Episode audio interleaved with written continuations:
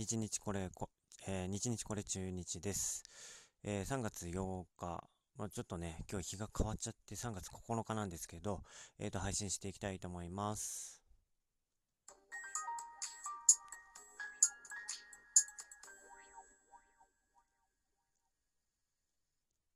はい。ということで、えっ、ー、と、今日のね、中日の情報なんですけど、今日試合ないですね。はい。で、ニュースになってたことで、えっ、ー、と、まあ気になったところを取り上げたいと思うんですけど、まあ今日そんなにないですね、ニュース。で、強いて言えば、えっ、ー、と、外国人2人が、えー、練習に、え、合流したという情報です。え、ライデル・マルチネス、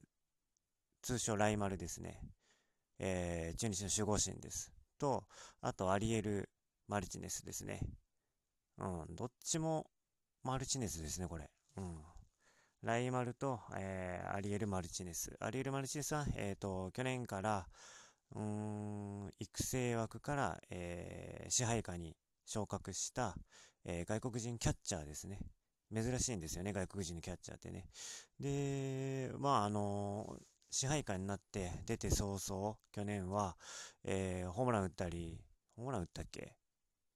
ホームラン出て早々じゃないけど、あの、結構毎試合ですね、あの、ヒット飛ばして、もう打力がかなりすごくてですね、あの、まあ、リード面も結構強気なリードで、えー、あの、梅津投手をですね、うまく、えー、引っ張っていった、えー、そんなところがすごい印象的で、かつもイケメンなんですよね。で、かなりこれね、あの、ブームになるかなと思って、まあ、土地はね、すごい期待してたんですけどね。まあ、あの、チーム状況も、あのー、なんだっけ、あれ、えー、代打三つ間？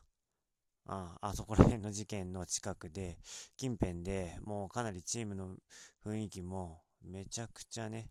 あの悪い中で、いきなり救世主のように、えー、アリエル・マルチネス出てきて、で、よくポンポンポンポン打ってくれて、すごい助かりましたよね。あの、二塁へのね、送球もね、えー、すごく肩強くて、あのー、すごい、いい選手入ってきたなって思って見てました。はい。まあ、そんなアリエル・マルチネスと、えー、ライデル・マルチネス、この二人が、えー、一軍の、一軍じゃねえか、あのーえー、隔離期間を経て、えー、練習に合流したということです。はい。で、またちょっとね、アリエル・マルチネスの話続けちゃいますけど、まあ、そんなね、あの、イケメンで、えー、バッティングも結構良くて、えー、もう、すごいいい外国人であることは確かなんですけど、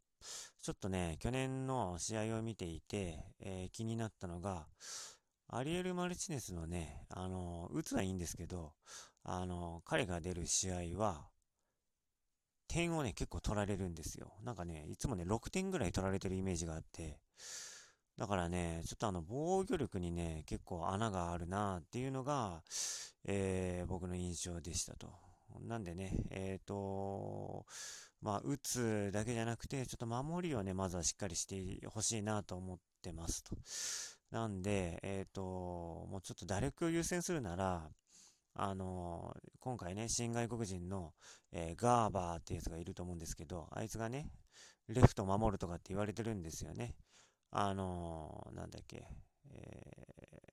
アルモンテをね、あの打力のいいアルモンテを、え首にしてまで取ってきた選手ですよ。ガーバーさんは。はい。で、彼がもし日本の、え変化球とかに対応できないんだったら、もうね、ここはアリエル・マルチネスをレフトで起用するとかね、そういったちょっとあの外野で使ってみるっていうこともちょっと考えた方がいいんじゃないかなと、個人的には思ってますね。はい。今ね、あのー、ネオくんがね、レフトで、えー、活路を見出そうとして、あの、今、オープン戦でね、結果を出し続けている中で、ちょっとまあ、不謹慎かもしんないんですけど、まあもしね、ネオ君がまたちょっと落ちるボールに対応できなくて、えー、なかなかまだ成長が見込めないっていう話であれば、ちょっともうここはね、アリエル・マルチネスをレフトで使う。そんな選択肢もありなんじゃないかと、個人的には思ってます。まあね、もちろんね、キャッチャーでね、外国人キャッチャーでやってくれれば、結構あの、キャッチーで、目立って、すごい、話題性があっていいんですけど、やっぱりね、あの、去年後半、ね、ちょっとあの、安定しだした木下がね、キャッチャー木下で一本化っていうのが、個人的にはいいんじゃないかなと思っていて、やっぱ木下キャッチャーは外せないんじゃないかなと思ってますと。そこをね、あのー、競争して、えーえー、キャッチャーのレギュラーをね、取るっていうのはちょっとアリエル・マルチネスには難しいんじゃないかなと、はい、えー、個人的には思ってます。で、えー、次に、ライマルですね。ライデル・マルチネスのお話。えっ、ー、と、新聞、新聞記事の言うというか、ヤフーニュースに載ってる中日スポーツの記事見ると、えー、開幕は間に合いませんと。ちょっと無理して開幕合わせると、ちょっと1年ね、棒に振っちゃいそうだと。なんかそんなコメントをしていますという記事が載っていました。まあ、これはね、しょうがないんじゃないかなと思いますね。ちょっとコロナ禍でね、あのー、言うても、あのー、他の球団も外国人開幕間に合ってませんから。うん。なので、これはもうしょうがないんじゃないかなと。で、その分ですね、あの、与田監督ちょっとそこら辺の状況を見越した上でかどうかわかんないですけど、えっ、ー、と、去年活躍した、えー、大福丸、この、えー、勝利の方程式ですね。えこれに代わる第2の、え勝利の方程式を今模索していると。で、えっ、と、候補としては、え藤島とか、木下とか、岡田？うん、ここら辺なんじゃないかなと、オープン戦のね、えー、なんか見てて、そんな感じがしています。うん。岡野とかね、中継ぎになるのかな？とそこら辺はわかんないんですけど、まあ、とりあえず球速くてコントロールいい。これが大事でしょうね。で、岡田とかすごいぴったりだなと思うんですけどね。うん。えっ、と、なので、ちょっと、あの、中継ぎの層を厚くしていますということがあるので、まあ、開幕に、えー、ライデル・マルチネス間に合わなくても、ちょっとその層を厚くした中継ぎ、えー、二つ目の、えー、勝利の方程式。こっから、まあ、日替わりの抑えというか、まあ、中継ぎの延長みたいな感じで、えー、やる、えー、選手が出てきてもいいんじゃないかなと思ってますと。あ、あと鈴木宏ね。あ、こいつ今年やってもらわないと困りますね。あ、あと又吉もか。うん。そうですね。まあ、どん、たくさんいますね。うん。なので、まあ、ここら辺で中継ぎをやってもらうか、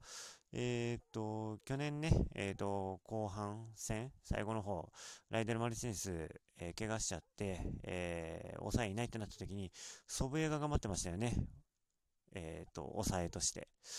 なんで、あの祖父江投手が、え開幕から数試合というか、1ヶ月になるか、ライマルの合流がね、いつになるかわかんないけど、えー、祖父江投手が抑えをやるっていう可能性もありますよね。うん。ただ、まあ、あの、準備というのは、えー、ちょっとできてるんじゃないかなと、今の、これまでのオープン戦見てるとね、ちょっとこれから、えー、オープン戦まだ続きますけど、えー、怪我なく完走してほしい。そんな感じで思ってます。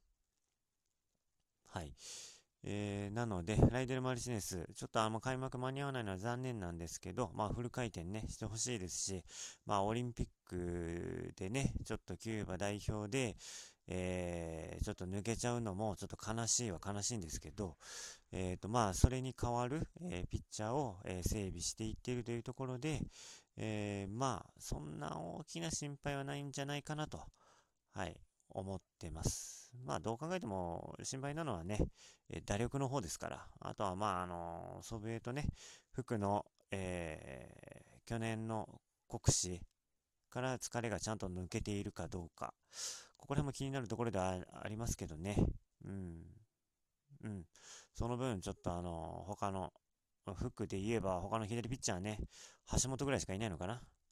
うん。ちょっとそこら辺頑張ってほしいかなと思ってます。はい。というわけで、えー、3月、一応8日分のね、えー、中日の主だった動きからちょっとピックアップして、個人的な、えー、なんだろう、感想を述べさせてもらいましたということで、えー、今日の配信は以上とさせていただければと思います。ありがとうございました。